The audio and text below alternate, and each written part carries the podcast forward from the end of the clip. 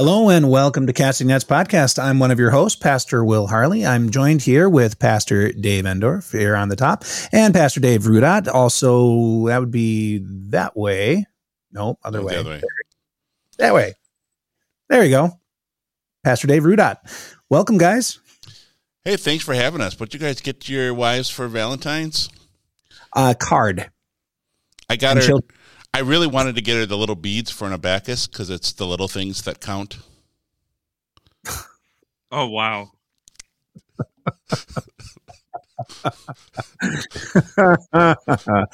uh, You know why tennis players have difficulty dating? Because No. love means nothing to them.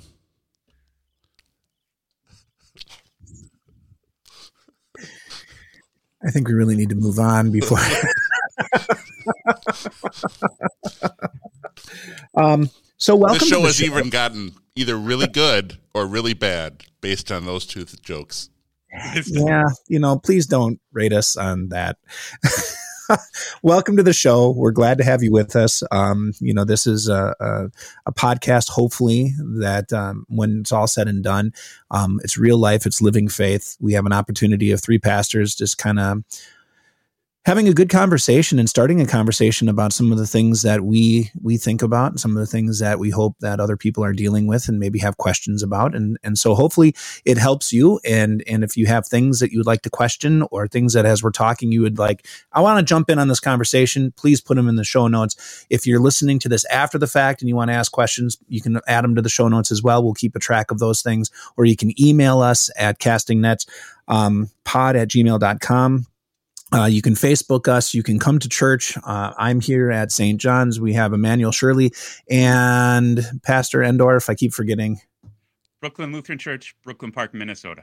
Brooklyn Park, Minnesota. So if you're traveling through Minnesota, you can stop off there and and bring the conversation to any one of us. We'd love to continue the conversation with you. Before we have an opportunity to dive into the show um, and and get to that, we do have to have a moment for a disclaimer. So take it away, one of you guys, for the disclaimer. We are are not speaking in any kind of official position for our our churches or ourselves or the Wisconsin Synod that we're a part of. And we're we're not trying to lay out any kind of a official doctrinal position, but we're trying to again have the start of a conversation. So if we say something that offends you or you you think is wrong, we certainly could be wrong. So please reach out to us. And if we are wrong, we'd like to hear it. And if not, we'd like to talk about it. like we were wrong last week when we said the Broncos were a good team.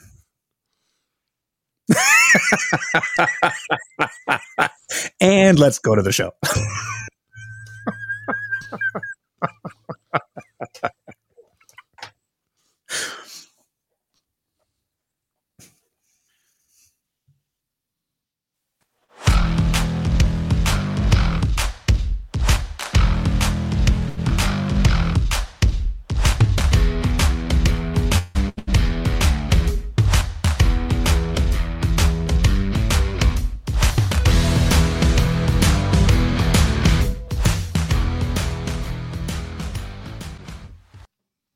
Welcome back. Thank you for joining us as we have an opportunity to gather today. We have been talking and kind of um, uh, working through the eight doctrines that divide the church. We've been dealing with a series of what's the difference anyway. And so we had a wonderful conversation on justification last week. This week we are moving ourselves along and our conversation is on sanctification. Now I know those are really big terms. So justification, the uh, the declaration of not guilty that our Lord says over us. Now we have this other theological term, sanctification, uh, a very brief definition of that before we start the conversation, um, to be set apart for holy things, right? So that's that's probably um, a very limited and concise way of explaining it. Yeah, and when we're talking about sanctification, we have to talk about that the Bible speaks of sanctification in a broad sense of the Holy Spirit doing all the work of bringing us to faith, including uh, leading us to hate sin and and to to love what is good. But I think for today's podcast, we're talking about more of what happens after justification, and that the, the Holy Spirit working through the means to lead us to do what is good. Right, and I and I and thank you for bringing that up because I think um, one of the things we do not want to do, and the way that it is ordered, the way it is, is justification always comes first. Um, so you are declared not guilty. Uh, faith has worked in your heart. Uh, God claims you as His own, and then sanctification comes. So we we really want to be very very clear that we don't miss um, organize how these uh, these doctrines flow. So, um, you know, you don't want to be talking about sanctification in the Christian life before you talk about how did I become one. how did how did the Lord bring me to faith? Um, so we did have a chance to do that. So let's let's dive on into to the show. I want to open it up with with probably the really memorable words of Paul. Um, Shall we go on sinning that grace may increase? What do you guys think? It is uh, a good question that Paul asks. It, it's always neat in Romans. We're going through Romans on our online Bible study at Emmanuel and also in person Bible study, where he always seems to anticipate the next question that you're going to ask, and then he asks a question and then he answers it. So, chapter five is just a beautiful ex- exposition of, on the grace of God and how the grace is more than our, our sin. And now he's saying, well, now that we we have grace, should we just keep on sinning? And that's the question uh, where it's a question that every Christian is asking. Really, um, God has shown me this great grace, but I'm still a sinner. I still have this sinful nature. Uh, do I keep on sinning so that God can forgive me more, or what is my relationship now with my behavior and my thoughts and my words now that I've been um, brought into the family of God? Right, and so he, he he does a beautiful way, or he in a in a very beautiful way brings up the question of why would we even be thinking of this? Because I think it's the logical, like you said, the logical progression is if I'm saved, I'm going to give God every opportunity to continue saving me. So it would almost figure that I should probably just keep on sinning, keep on doing what I'm doing in life because look at how much opportunity I can I can show that God has saved me, right? Um, because because I know that even these sins are taken care of. But that's not what Paul would say. Paul would say, no, we, we would, God forbid that we would do these things. So let's take a look at the opposite of bad things. Let's take a, take a kind of a better look at the good things. And I'm going to use, I should probably use that in quotes, good things that, that we do in life. Um, so what do we see in the good works of others? What, what kind of, how would you react if, or from your own experience as a pastor when when people start talking to because we've all had those conversations where where someone comes up and they've said they're good people. What what what what are they seeing?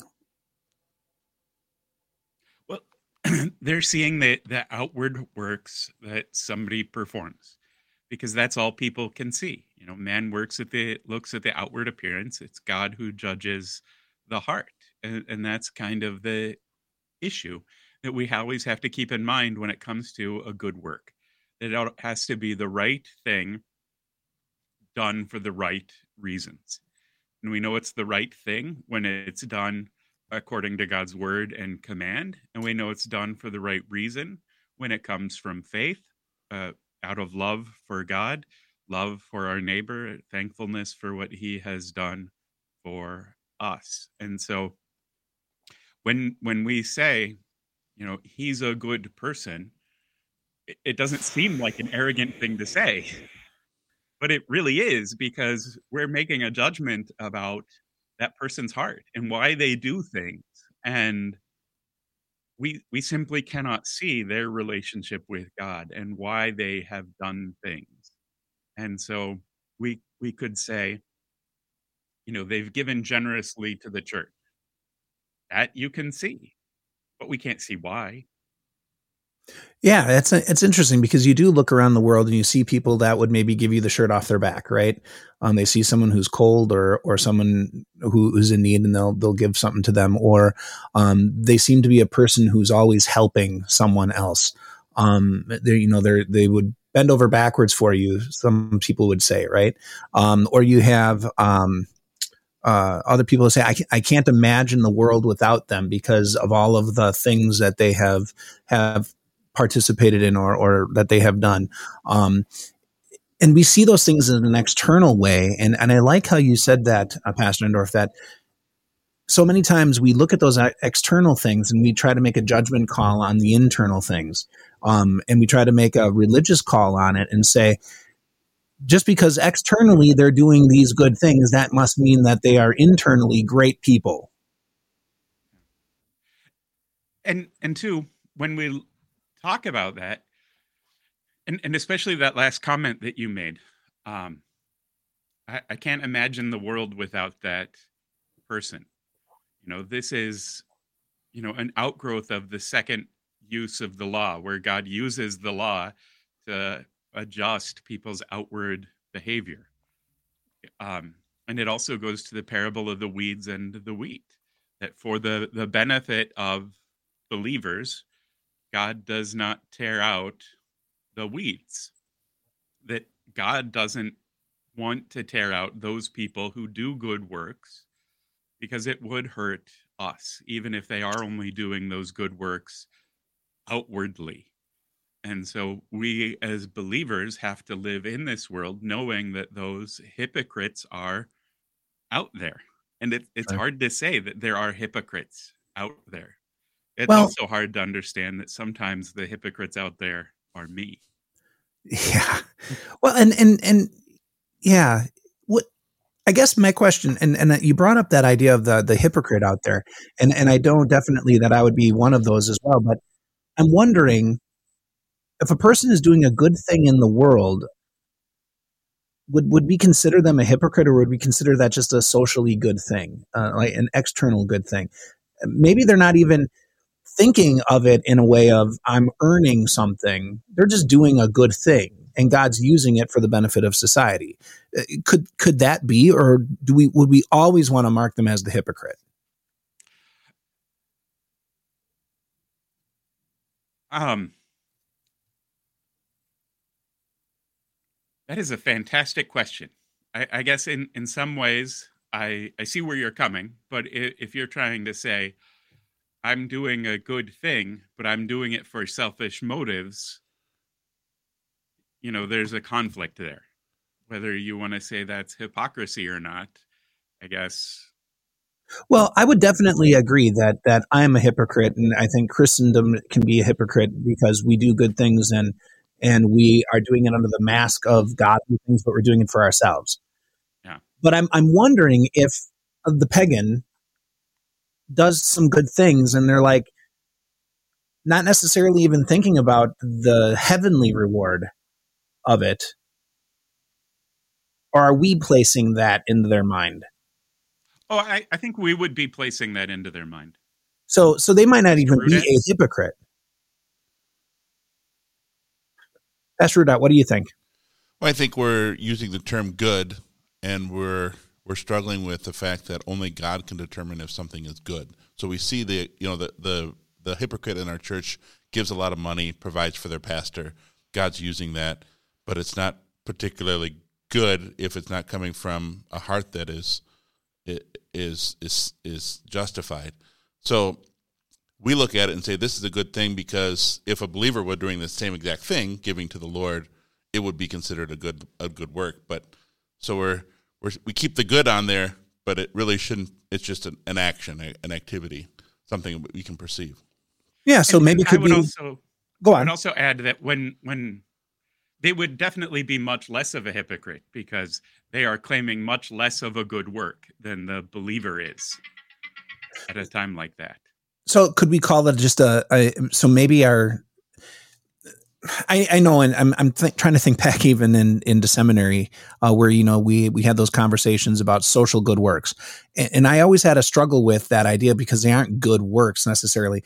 But I'm I'm kind of liking where where Pastor Rudot's going. Would they be they're they're they're beneficial actions. So couldn't we say that they're beneficial works? That they're these these are beneficial things that that people do in society. Now that leads to another type of conversation though. And and I think this is where this kind of goes. So we I don't think can can be always the person that assumes they're the hypocrite because they did a beneficial action. But the possibility exists that that beneficial action has led them to think on a on a different scale that they are due something more because of it. So let's let's talk about that. Let's talk about how people view their own well now we can use the word good good work how they view their own beneficial action um, in your conversations what have you run across or in if you want to go with the notes you can go with the notes as well you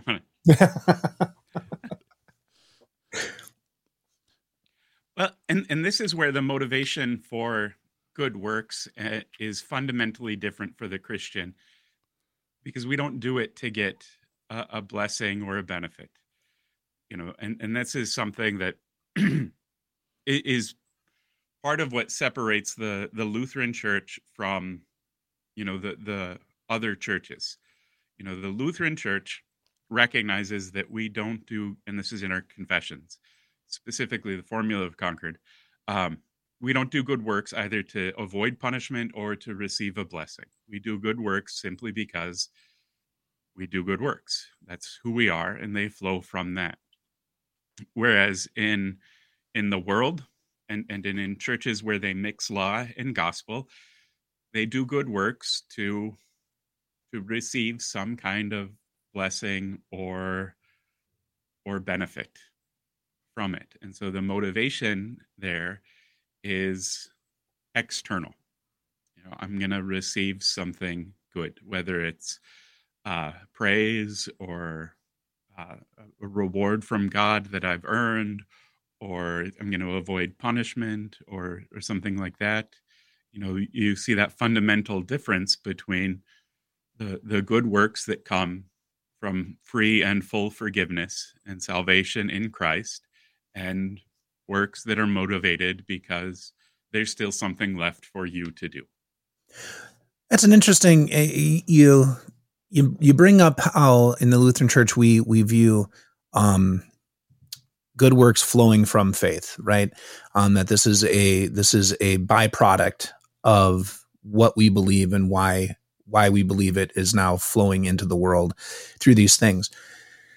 Interestingly enough, I, I think there's a lot of people that that struggle with that interplay, right, between um, the Christian and good works or what God demands of us and how that that plays out. And and I, I do like how you explained, you know, how do people view it because I I, I think although I wouldn't say everything is an external motivation, I think some of it just is an internal one too. It makes me feel better. That would be the internal, uh, you know, I did this good thing and it made me feel better about myself. Or I was so guilty because I did this, so I did that and it made me feel better about mm-hmm. myself. Um, that would be a more internal one than than external, but that's just quibbling about semantics. Um, I, I, I think there is something to be said though when we we talk about the this difference and and I want to talk more about the Lutheran difference in our approach probably closer to the end when we talk about the different churches approaches and and how we look at the scriptures and and, and things of that nature but it probably it leads very seamlessly into how good works play into or how this idea of good works play into the the spirituality of people in the world. So um in the in the in the the outline that was sort of sent out, we had a couple of models of this, right? This mo- the models of approach to spiritualism, um, in how people view good works and how they use those good things, those beneficial things in the world, to kind of get that external, or or to get that declaration or earn that salvation or whatever. So the couple of them that that we have, and and I think we can maybe go through them and, and, walk our way through. The first is is kind of the idea of a banking system, and I'll be honest when when I ran across this one, I had never thought about it um, that that using good works and an idea of a banking system. But after reading it, I, I kind of do understand what their thought is. So. The idea of the, banking system and the idea of good works is that I do good things and I bank them into uh, into the higher power. I bank them into the the the the I don't know what you want to call it. Um, um, the goodness of the universe, and then I can I can draw from that when I need to. Is that is that about right?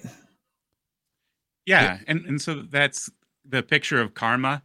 China is implementing like this social points system that that's very much has that kind of idea behind it where everybody gets a card and depending on your job and the things that you do you get this social score social responsibility score that that covers this exact kind of a thing which is is very horrifying imagine somebody watching you all the time and grading you about how you live your life and God. giving you a score based on that God.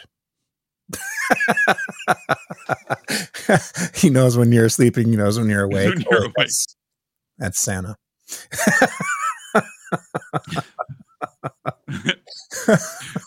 or or santa yeah Isn't isn't Santa run off that banking system? i i'm gonna go with sure Elf on the shelf. Elf on the shelf. I'm sorry, Pastor Ruda. We we cut you off. What did you have to say about that that banking system?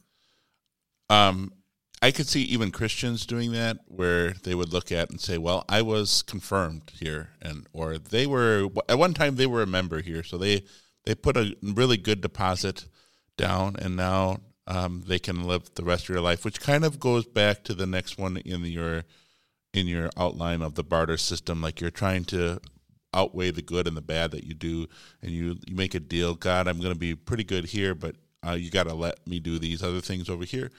And I think um, outside of Christianity, people could have that concept where as long as I'm better than I'm worse, then somehow God should let me into His heaven. Same thing. Christians can sometimes uh, fall into that as well too, where you say, "Well, I don't go to Bible class, but I do this," and so it's just the um, the, the or I don't read my Bibles during the week, but I do go to church on Sunday. So it's it's Right. the folks trying to look at some of their good works as if they offset the other things that they uh, do or don't. Well, you do. could even you could even I mean if you're if you're into RPG games, role playing games or whatever, it's almost like the quest system, right? I I will give you this quest, you go do this, and then you will get this reward. So if you do X Y Z, this is the reward that you're going to get, and it's an easy.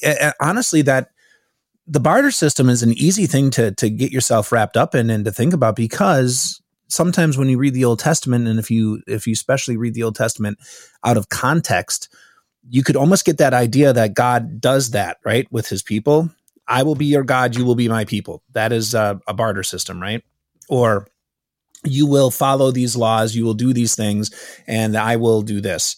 Um, you you get that idea that oh maybe he this is a barter system. That's not in the context of the scriptures, um, but when you can take them out of context and you pull verses and you just want to say I'm going to focus on this one verse, you almost get that idea of of a barter if you do this, then you will receive that.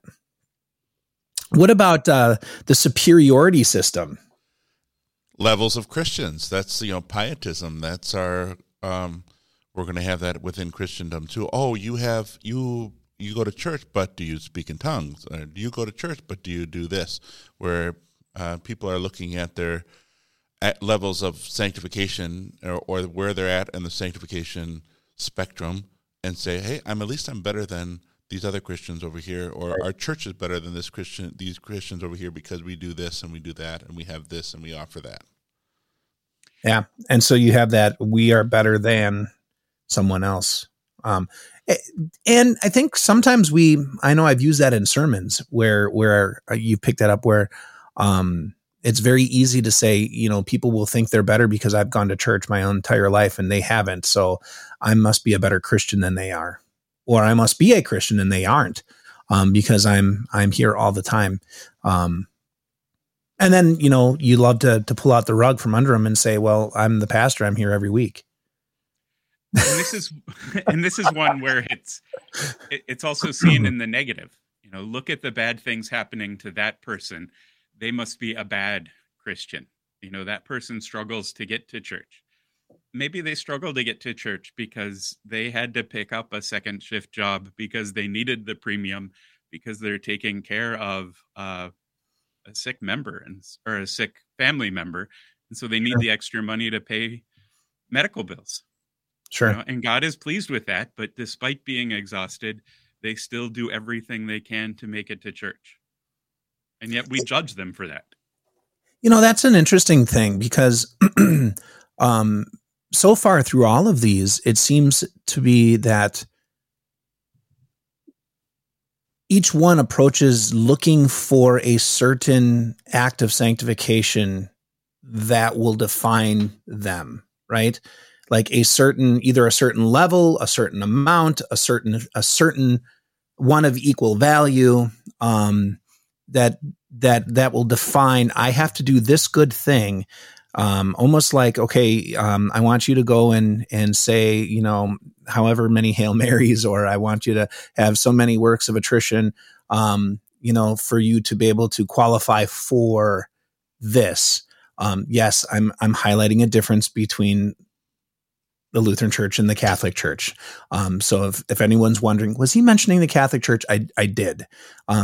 But you look at those things and and it makes me wonder if we and this is our sinful nature, but it makes me wonder if we're taking sanctification and we are we're taking sanctification and we're putting it into a mold that necessarily the scriptures don't don't put it into. Um, and we're saying, okay, sanctification has to be this, when when that's not really what the scriptures say.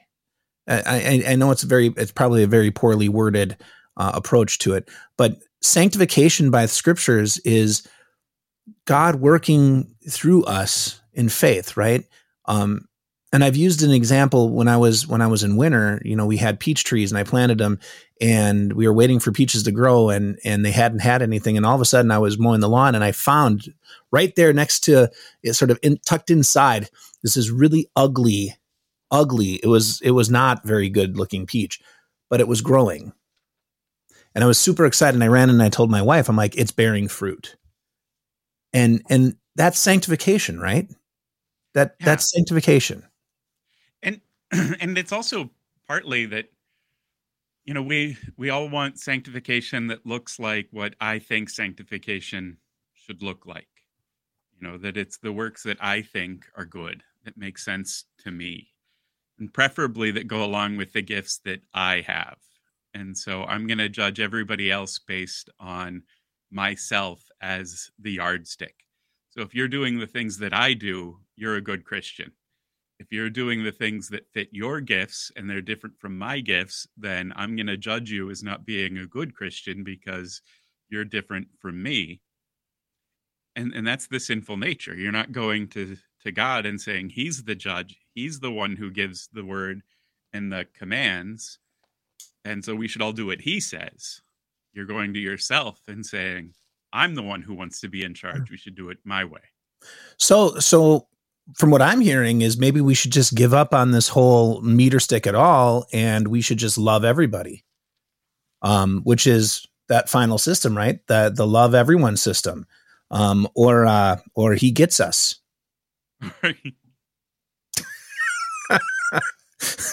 yes, that was a connection to a commercial.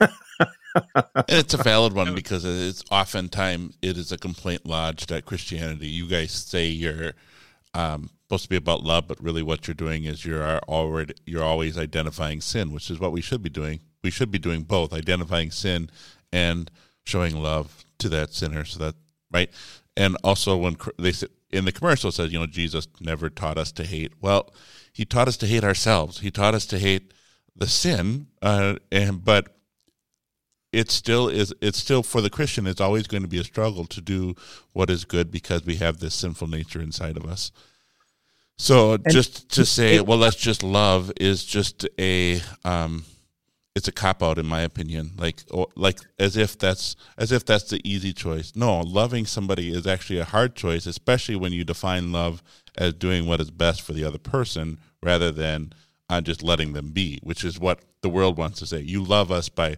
letting us be. Just let us leave us alone, and actually do things for us, and that'll show you show us love instead of doing what's best for us. Right, and so I mean, you would say, you know, God tells us to hate what God hates. Um, and God hates sin, and so showing love is to show that you hate sin and and you desire for something better for them, um, which is what you're saying, right? That that that love, um, you could say it's it's tough love. Uh, we've used that term, I know, in our family, and I think people still use that term, tough love, where sometimes you have to make a hard choice, or you have to make a choice that might hurt someone's feelings or might hurt someone's um, um, thought of themselves, for you to be able to get through to them and say, "This is." this needs to happen. I remember um, when I was young and um, I ran across the street without looking both ways, almost got hit by a car. Um, and I didn't think anything of it, but my mom brought me inside and I, I got a whooping for it. And I remember my mom saying, for those people who don't understand in the modern technology, a whooping is a spanking, um, not out of anger or abuse, but out of discipline, of which my mother then said, I know this hurts. It hurts me to have to do this, but I'd rather you receive this than be dead. Right? Um, th- that was tough love, right? I would rather, I would rather this happen and and I'm disciplining you so that you take a note of this than for you not to have learned the lesson and you to continue going on the way that you were going and then you get hit by a car. Um, and so that's kind of what the Pastor Rudot is is saying, right?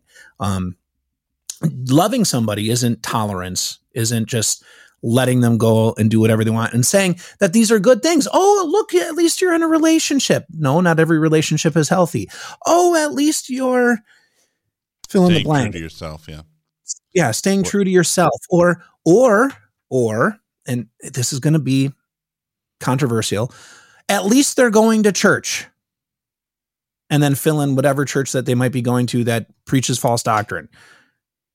I, I don't think that's better. that's that that's not better um, to give up what is best for something that's not better.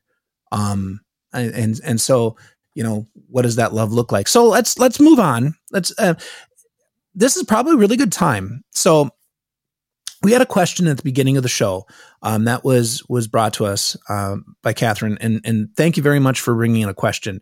So the question that she asked is: It is better. Is it better to focus on Jesus and let good things happen as they may, or is it better to struggle and fight against our natural inclinations and make ourselves do good things that we don't really want to do or that we're not comfortable doing?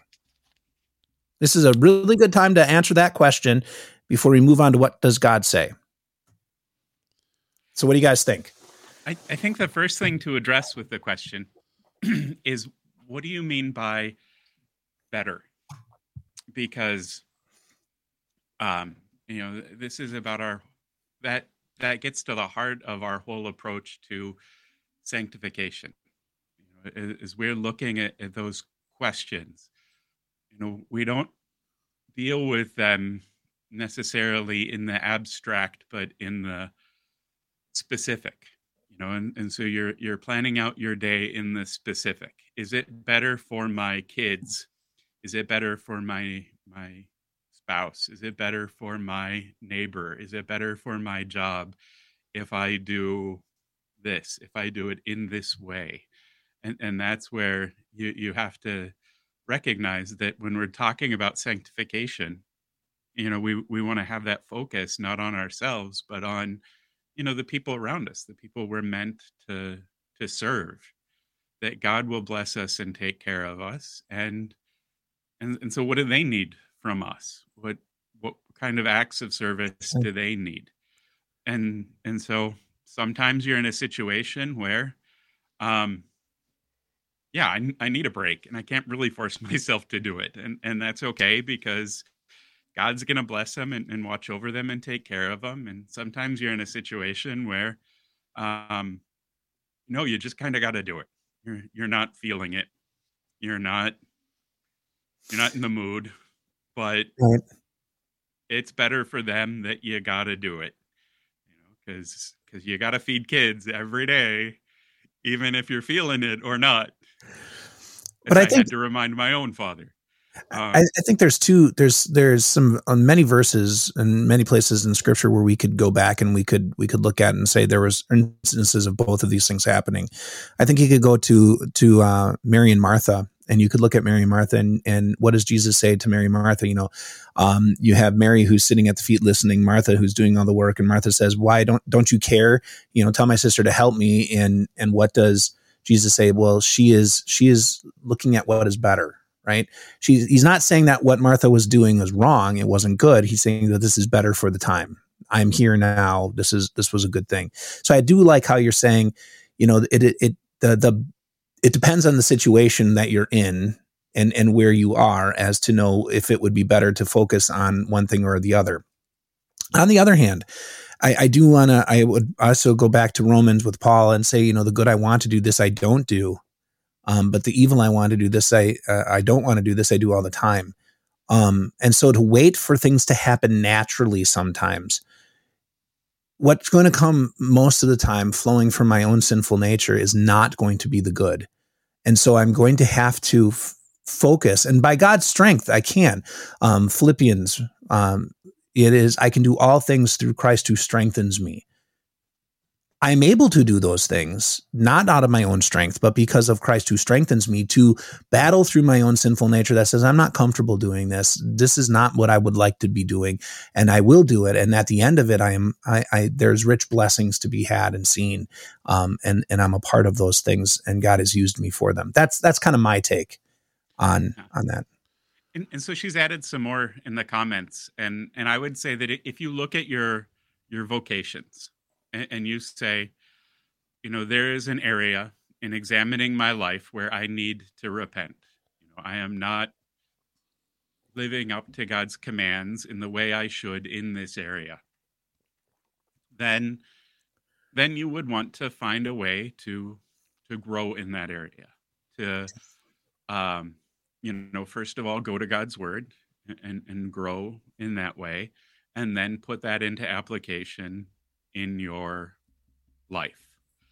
Um, but there's always the caution that there's a difference between guilt and guilt feelings. Sure. Um, you know that. Um, you know our, our our daily vocations and our, our daily life are important. They are valuable to God. He is pleased with those, and so we don't want to undervalue those in any way because we have this idea in our mind of what a saint should look like as as somebody like Mother Teresa or you know a hermit in a cave or or something like that you know? And then oh go ahead. Um I, and she had she said so abnormal activities and and I'm I'm I'm trying to think along the lines of where she's going. So volunteering, homeless shelter. I like where you're going with your vocational call, and and I would definitely say don't step outside of your vocation. Um, I am I'm a huge supporter of God calls you and gives you the gifts for where He would like you to be, and and He equips you to do those things. That being said, I would say absolutely don't go and look for those things that God has not placed in advanced in your path for you to walk in. Um, that, Ephesians, right?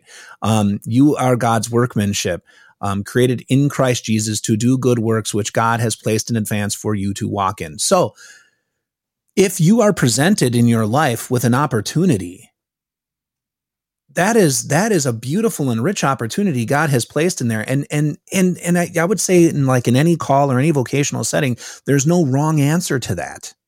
There isn't the I have to take every single one, and there isn't the I have to say no to every single one. There is the I can choose, and it is good and God pleasing that I can be in it. Now, when you make that, when you when you in Christian freedom in in being blessed by the Lord, free in Christ, forgiven to engage in life, when you're going and doing those things, why are you doing it? So are you doing it to give glory and honor to the Lord so that you can you can offer the blessings of of Christ um, in that volunteering act, in that homeless shelter, um, whatever? Amen. Go for it. Um, if you're doing it because you feel guilty, because well, if I don't do it, no one else will do it. You might have to stop and and think: Am I approaching this with the right heart? Am I approaching this in a good and God pleasing way? Um, and if the answer is no, I'm not, then then then there's some rethought in yourself that I would probably reference back to you and say, okay, let's let's maybe clear our own head. Um, I, you you look like you're pondering something, Pastor Rudot. Yes, I was going to say that there's always going to be a tension between our our vocational callings. God has given us different gifts, like in Romans 12, where He encourages us to offer ourselves as living sacrifices and then he talks about how we all have different gifts. We we don't all have the same gifts, but we are to use them in proportion to our faith that God has given to us. There's a tension between a vocational calling, and then there's also a tension between uh, that and the cross. That every vocation has a cross. So every every vocation that we're we're called into has opportunities where we have to deny ourselves and follow Christ instead. So when you're a parent, there are some times when it's dip, when you have to deny what's good for you for the good of the of those around you. If you're an employee, same thing. So there's always going to be the tension. So uh, in your question, which is a really a good question, uh, the it's it's both. Like if you're going to do things that are coming from the Spirit of Christ in you to do what is right in your vocation around you, there's going to be times when you are going to be fighting against your natural inclinations and, and you're doing things you don't really want to do. If you are saying, "Well, I'm I'm fulfilling this role in vocation and I have freedom to do more," uh, or freedom to do other things, there's going to be a cross too. That this is something that's hard for me to do. Like I, I see a need here, and it seems like uh, there's a calling there somehow. Maybe somebody has asked me to help. Maybe I am in the community I see this you know, homeless shelter and they're saying you know help wanted. Um, so anyway, so there's always going to be a tension between those things, and to rest uh, in Philippians, where in Philippians says um, in fact, it is God who is working in you both to will and to work for the sake of his good pleasure. So, like, there's the freedom, and then there's like, at the end of the day, you go, well, did I pick the right thing? Oh, and we have Philippians 2 reminding us it is God who wills and works in you to do anything, um, whether it's in your vocation or whether it is something where you're asking yourself, is this my vocation or not? If this is something outside of that, that I'm, I'm trying to stretch myself in some way. And and could we all probably, and I think we all would agree that if you are going to stretch yourself in those ways, um, the caution would be that if it takes away from your primary vocation, um, in an adverse way, not challenging, not, challenging to stretch like you've been saying, but it, but if it takes away in an adverse way from your primary vocation, then it's probably not what you want to get involved in because because you do have a, a primary vocation and you do have vocations that are are secondary um, and and so you have to always watch those things. So you know if if what you're doing and you keep adding things it takes you away from being um, a, a, husband or a wife or a father or a mother um, yeah. you might want to pull back and say I, I have a vocation here and I can only do so much and it is is good and God pleasing of what I am doing and capable of and other areas I just I can't. Um, and I would go back to the to the work of the Acts. You know, the the apostles themselves says it's not good for us to wait on tables. Um, and not that that was a bad thing, not that that wasn't needed. It was not for them to do. Um, you know, this this was a work for someone else, and that's okay. Um, is it okay to focus on Jesus and, and and not worry about doing stuff?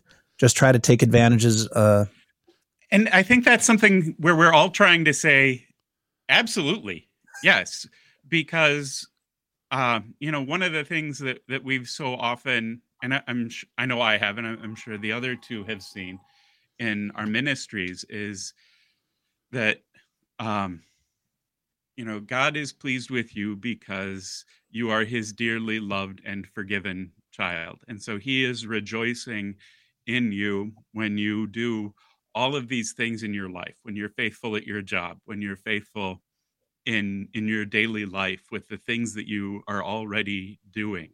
And so when we talk about sanctification we want you to start from that freedom of knowing that God is already rejoicing in you and in all of those things that you are doing already. And so when we say it's okay to focus on Jesus, you know we're not starting from a you're you're kind of skating by as a christian doing the bare minimum to get right. into heaven type of thing you know we're saying look at what you are as god's dear child already and and how happy he is with you already and, then if you want to add something to that in an appropriate way god bless i i would add to that and I would say that my answer to the, the question is, is it, is it okay to focus on Jesus and not to worry about the doing of the stuff? I would say this, do as, as God your father does, as he views us through Christ. Um, and so view your life through Christ. you're focused on Christ. You're focused on on the cross. You you're viewing things through the lens of of the forgiveness of sins and through His grace. and as you're viewing through Him, you're seeing opportunities. You're it, those those things will will highlight themselves. So there is the there is not the doing of the stuff. It is the I'm I'm viewing my life through that lens, and and now it is opportunity. Um, that's kind of what I would say. Pastor Rudot, anything you want to add to that? Otherwise, we can kind of sum up what God's words are for good, good works. Yeah, I just um, was thinking of a personal story, and I know it's anecdotal and all that, but um, I we had a member. I had a member in South Dakota who worked at a grocery store, and the owner of the grocery store always felt called to go on these missionary trips in foreign countries. And while it was a good thing that he went on these missionary trips, the store was being neglected. So it was going back to, to Will's point, and and and my member, I, I remember him telling me the story, and I was um, proud of him because he was like, because the, the guy was saying, and and in a certain effect, this individual, and I think we're going to find this as well as we look at other Christian denominations and the differences. They thought that their going out to these mission trips was a higher calling than what they like. Look at what I'm doing, and and my member said to him, you know, you have a calling to the store. Like this is what God is. God gave you the store, and the store needs your attention. I think for us as, as Christians, like there is so much that we could be doing there is so much we could. I mean, we could be overwhelmed by all the things we could be doing for our neighbor. That I really appreciate the Lutheran view of you know the Lord has first of all, um, what we do for God or do for others has no bearing on our relationship with God. God is pleased with us through Christ. So when He sees everything that we do, He sees it through the lens of Christ. So as we are making these decisions, we have that freedom of of of making that with the understanding there's going to be a tension. There's always going to be some area where uh, what's comfortable isn't necessarily what is good. What's comfortable isn't necessarily what is best for me or for my neighbor.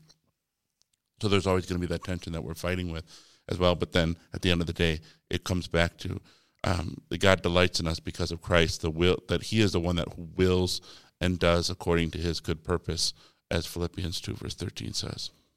Absolutely. Well, and then sort of to, to kind of move ourselves along, I mean, we've been talking about good works. We've been talking about these beneficial things in the world.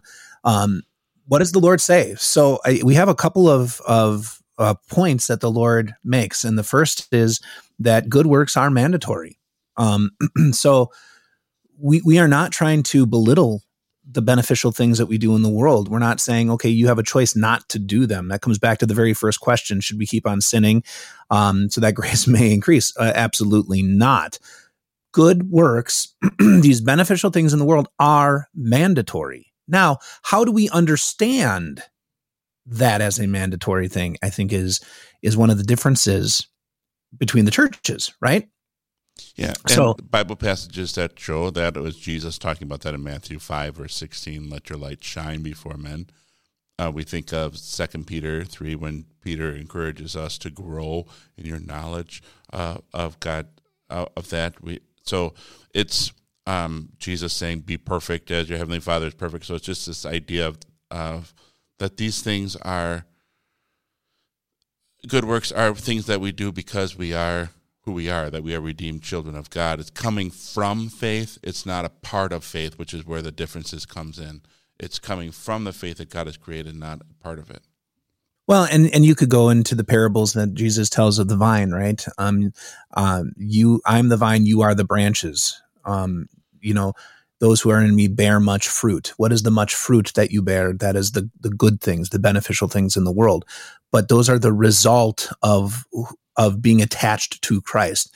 Um, the beautiful examples, fruit trees. What you know, what does an apple tree do? It bears apples. That that's what an apple tree does. Now, does the apple tree? And and I had apple trees when I was in South Dakota. I listened every every spring. I was listening. I did not ever once hear the apple tree say, "I got to do these apples. I got to do these apples. Um, if I don't do these apples, I'm going to disappoint everybody." Or you know, let's let's go apples. Um, they just bears apples because that's what it does, and and that's so it is mandatory. It's an apple tree. if, if it's not bearing apples, it's not an apple tree because that's what apple trees do. And so and so there is in in in a in a very real sense good things to flow from the Christian faith are mandatory. Um, James is all about that. The whole book of James is about you know your faith cannot be empty. Your faith cannot be alone. Um, it it must also contain deeds that are flowing into the world. So let's talk about the second. Uh, God's work are assigned by, or good works are assigned by God. Good works are assigned by God. What do you guys think? That comes from that Ephesians Bible passage for we are God's workmanship created in Christ Jesus to do good works, which God prepared in advance for us to do. And the Philippians passage that I talked about earlier, uh, these are things that God puts in front of us. But then we've we've already addressed this as well as that uh, the exact good work you, we can say in the past because of this freedom aspect of, of, of that we're living in Christ. So it's not like God. This is where we run right into the, the differences between Lutheranism, where uh, between churches, Christian churches, where you have to to somehow divine what God's will is for this. For you know, what did God want me to do today, and and try to peer into the hidden will of God or the uh, the obscured will of God as if as if that's something we can do. Whereas God puts in His Word, these are the things. This is what it means to live as a Christian. This is what it means to be good you know, Ten Commandments might be a, a yep. good reference point. But does God tell you exactly how you are to, to carry those things out? We can look in the past and say, you know, God willed me to to do this. God has put this in front of me, and I did it. Um, he knows the the our timeline, but he he is not. For from our perspective, we're not bound to a particular timeline or bound to finding out what our timeline is of the future. Does that make sense? It does, and and you know, and speaking of the things that God places in in in your way for you to do, you know, you could use the example of the father who, you know, your child, um, little baby poops his pants, and you have to clean that child. Um, that is a good thing in Christ. That is that is part of the vocational call, um, right? It is this is it's been placed for you to do to humble yourself to to help serve someone else. Um, so there's a, an example of of God placing some of those things in your way. Uh, any other comments on on number two? Otherwise, uh, good works can only be done by those who have been justified by Christ.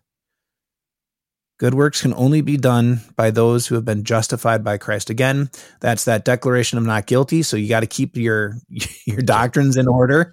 Uh, sanctification does not come before justification. You are justified first, then then you are sanctified um, as you you continue to live in this this life given back to you.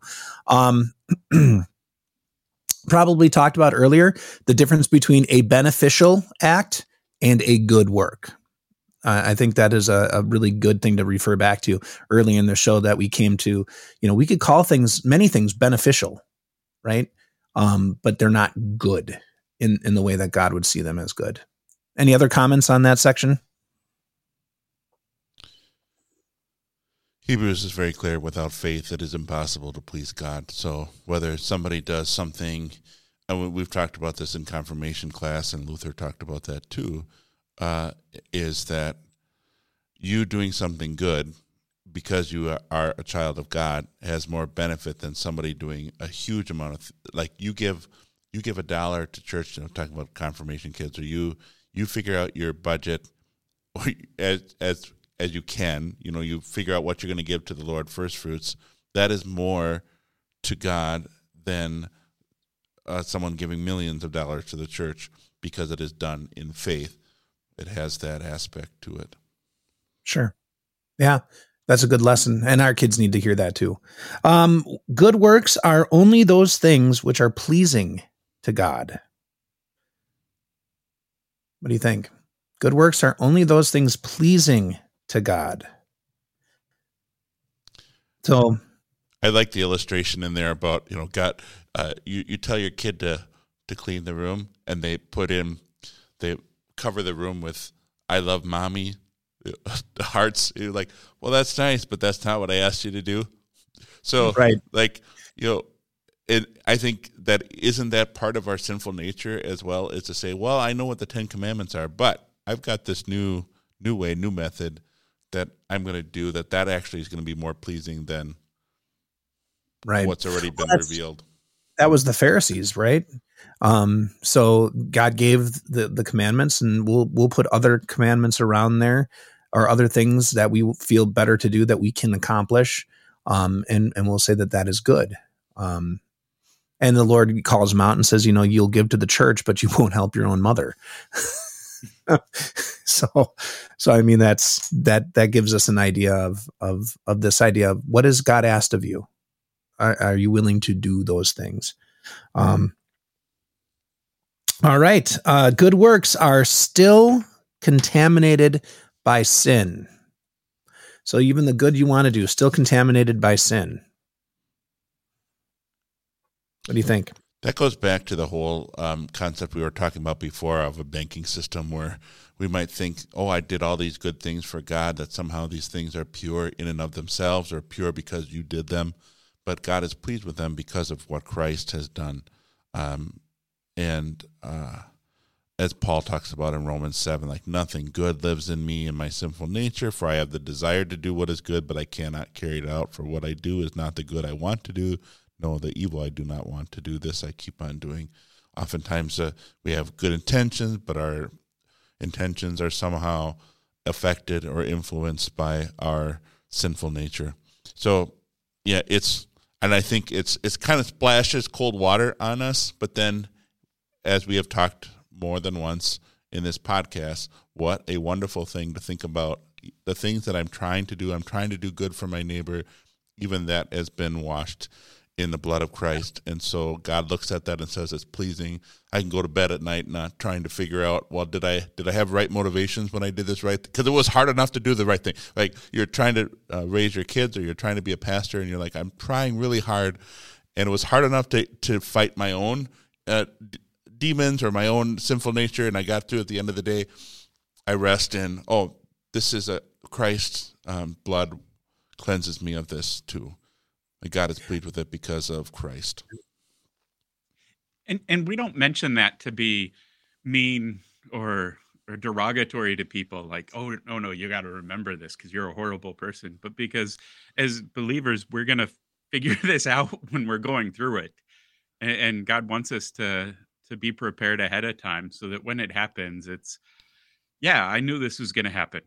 But thanks be to god who gives us the victory in christ jesus so that when it does happen we already know the solution. We already have peace. We already have confidence. And and so we we get to have the good work and the confidence and the joy in christ. Yeah, I think that's uh um and and I lost connection there, so I maybe lost somebody, maybe already said it, but but yeah, I think recognizing that even the good that we want to do won't always have the outcome that we want or the outcome that we think it should, um, or that we were hoping for, tells us that everything that we do in this world still because of sin is is always tainted. Um, but yet it's not our works that justify us. It is Christ who does. Um, and so I'm not judged by those those things. They are washed clean in Christ. Uh, let's talk um, here as we we get to the end. So now now we've kind of built the case. We've we, we hopefully answered many of the questions that people are having. Let's let's have the rubber hit the road um, and talk a little bit about. So why is this different? What why why has what we have said, the case that we've made, what what makes this different when approached by other other congregations and other other denominations? Um, in the world today. So uh, on our list, the first one is is probably the most Lutheran of them, and so I want to kind of skip that one. We'll save that one at the end. Um, so let's kind of go to number two here. Uh, so truly good works works um, uh, can only be performed by someone who has received an initial grace by God. Um, in baptism. This grace enables the free will of man to choose to produce good works which will then cause God to give more grace to produce yet more good works. uh, leading to the eventual perfection of the person. And this is kind of the idea of um, Catholicism. So it's that idea of uh, prevenient grace, right? We have this little bit of grace that helps us do a little bit of things, and then we get a little bit more, and then we do a little bit more, and and um, hopefully you've seen that's not how sanctification works. That's not how these good things work. Uh, number three, good works before God are only those works which people do after they come to faith. What do you think about that one?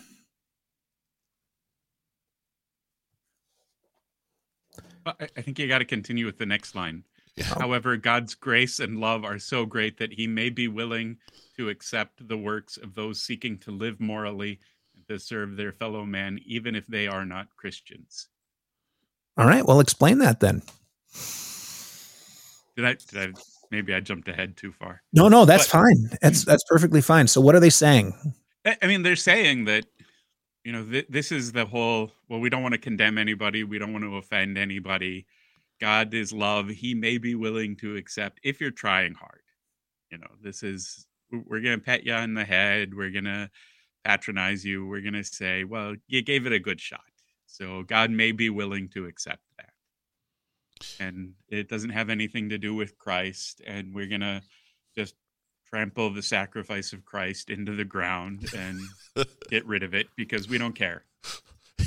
As well as the Ten Commandments, because we're trampling those into the ground because we don't care about those either, because the law has right. to be muted and yeah, it's a good, a good person. Yeah, we're all good people. Yeah, you're good people. Mm-hmm. Um, so all right. So truly God works be or truly good works before God are only those works which people do after they come to faith. People, however, can prepare themselves to receive Christ, pray to receive him even before they choose to follow him. But once people believe in Christ, the Holy Spirit works in them to do good works. Gradually, these works force uh, sin out of their lives and they become more and more perfect in the eyes of God. So this is your well, absolutely, and that's where I, as a a spiritual Christian, would explain it to you as fleshly Christians, but I don't think that you would be able to understand it. So if you work harder at becoming more spiritual Christian, someday you will understand it in the same way that I do. Yeah. Yes. at the first church of Dave Endorf. At the first church of Dave Endorf. yeah, so this is this is a um, kind of a Pentecostal. This is a, a Methodist kind of approach. Yeah, the the layers of Christians. Like, yeah, the Sunday morning Christian is one level of Christian, but if you are actually doing more, if you have a closer communion with God, then you should be doing more. And then all of a sudden, now God's going to give um, uh, an outpouring of the Holy Spirit on you, and then now here you could even speak in tongues. Like in some what is it? Some Pentecostals would be like it's speaking in tongues is something that is nice, but not necessarily required in order to show that you are really at this level of sanctification. Where other mainline, other Pentecostals will be no, you have to have the gift of the Holy Spirit in order to demonstrate that you are uh, a more of a, as Dave said, a spiritual Christian rather than a fleshly Christian. Right, and and that's also in these types of congregations you get a lot of the. Um, they will put forward all these these opportunities to go out right and do works and and outside of your normal everyday life um, because those are the better things uh, for you to be involved in. Um, number five then people do good works as a result of the gifts and talents that god gives them throughout their lives whether people believe in jesus or not God looks upon those works that are done to help others and considers them in deciding the ultimate fate of people, whether in predestination or in final judgment. Love covers the multitude of sins. What do you think? I think it's always a confusion of putting works as part of your faith instead of as a result of faith and and I think it's a it's a, a very easy thing for even the Christian, even the Lutheran to to, and that's why we have pietism as well, where we're focusing on uh, the outward actions and to say, well, those outward actions are indicators that you truly believe, instead of outward actions being the result of of faith being worked in your heart. Yeah, and I, I to me, I have that knee jerk reaction when I hear love covers the multitude of sins. Um, my knee jerk reaction is to say, but it doesn't condone the sins, which I think is is kind of this idea in this section where where many of the, the congregations would look at that that follow us, and you'd have mainline reform churches, you'd have um, some of your probably evangelical free churches that look at this, and they would say, well, we're we're letting this sin go because we love them um, and and we don't want to make them feel bad and we we just want to gather them we just want to show them that that you know people care. Um, and this is this is not the most loving thing nor is it what the lord meant when he said love covers the multitude of sins. Um, that wasn't what he was referring to. That kind of brings us now we come back to the to last one i guess to, that, to round it out. just oh, jump in. For that sure. last point I think we should acknowledge that it is hard to look at society and, and the broad path and say these people who are outwardly good are condemned. You know, that's a, a difficult thing to do. And as we're as we're addressing that, you know, um, we acknowledge that it is a difficult thing to do, but we trust that the God who loved the world and sent his son into the world to die for it, who, who cried out on the cross, My God, my God, why have you forsaken me? Has earned our trust and he deserves it. So when he says that he is loving and holy and perfect and righteous, you know, we leave that in his hands and we trust his word because you know by his words and his actions in the life, death and resurrection of Christ, he earned that trust. And so I don't downplay how hard it is to look at at some people who do good beneficial actions in society and say outwardly it looks good but god is not pleased with it. But god is more trustworthy than that. Yeah that's um and thank you for bringing that up because i do believe that that is something that that we will struggle with and we we're made to struggle with because we want to look at the outward appearance and we want to make a judgment call and, and it's the lord who looks at the heart. And um ultimately he wants a heart for himself, um, not a heart for ourselves, if you want to say it that way. Um, so number one, let's let's I guess we'll we'll just talk about it as we we have the the closing here. So good works before God are only those works which people do after they come to faith. These fruits of faith can only come from a heart that has been changed by the Holy Spirit to serve God before self. So that would be the the Lutheran.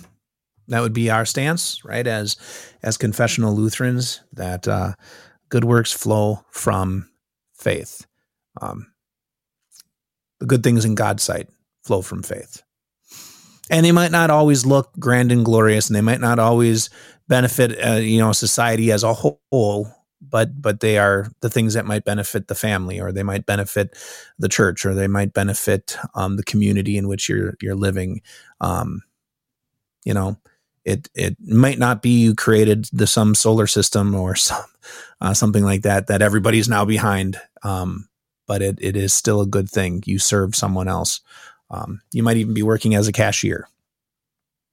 So any comments on the lutheran view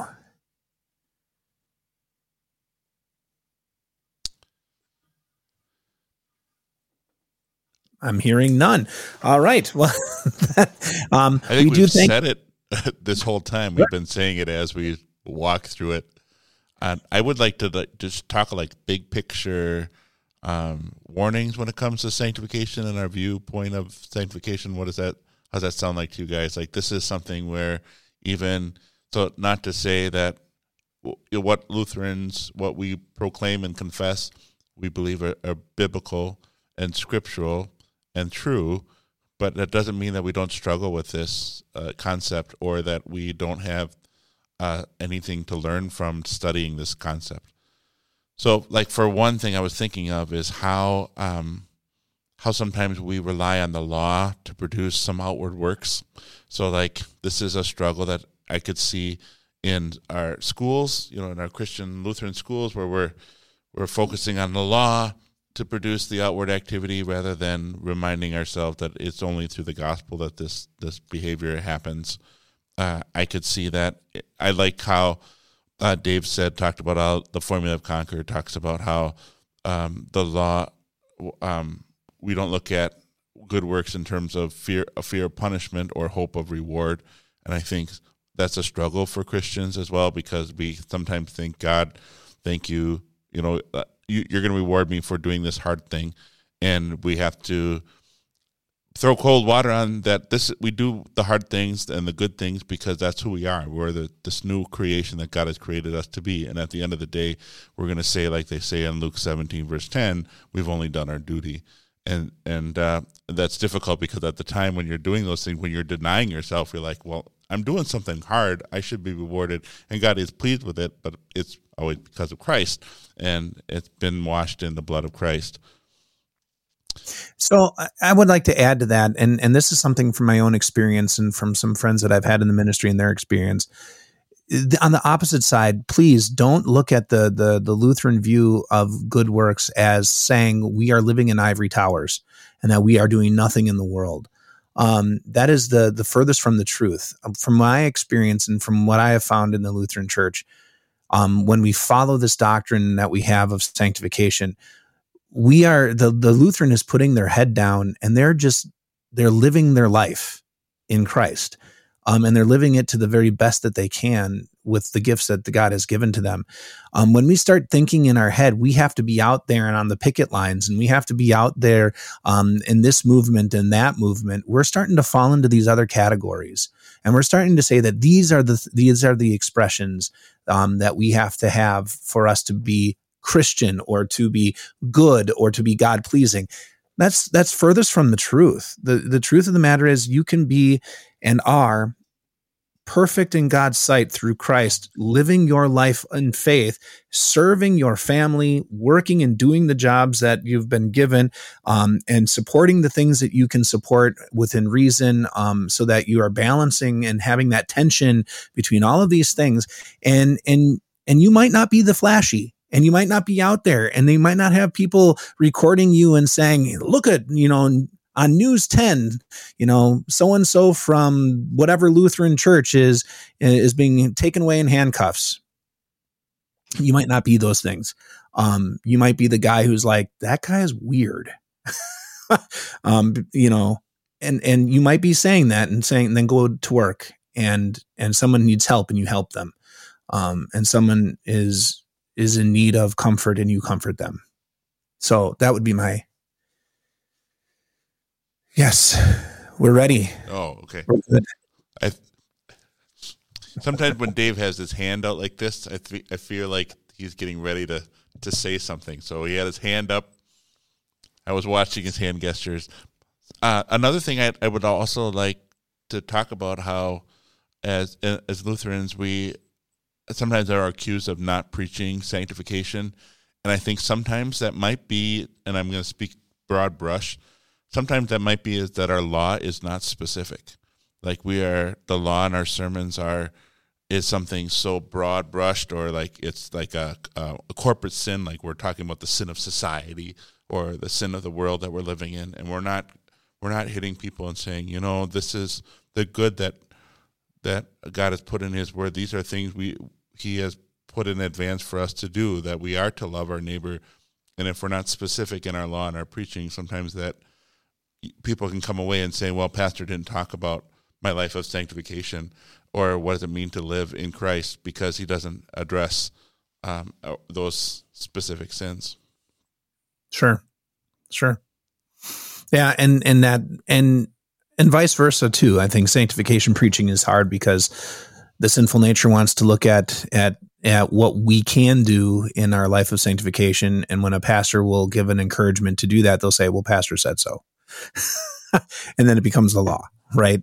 I have to do these things. No you get to and this was just an example. That's all it was. Um you know these are these are ways you can not ways you have to.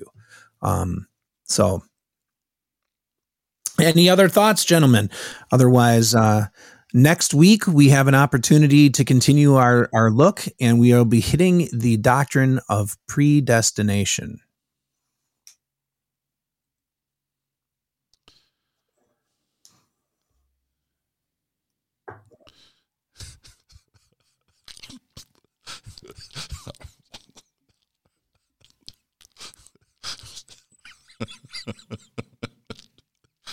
we needed some validation today. I mean, we're just speaking into the void. no, that's all right. So predestination will be our, our topic for next week, an opportunity to talk about what does this mean and, and how does this work and, and how the Lutheran Church views it and, and how other churches view it. So join us for that. Join us also for Beyond the Sermon. Uh, we are in the season of Lent, and so we'll get to talk about the first Sunday of Lent on Tuesday for Beyond the Sermon. And may God richly bless you as you Dear Christian, dearly loved by the Lord, blessed in him, washed clean, justified, and sanctified by the Spirit, now get to live free in this world. And you get to do a lot of things that are good in God's sight.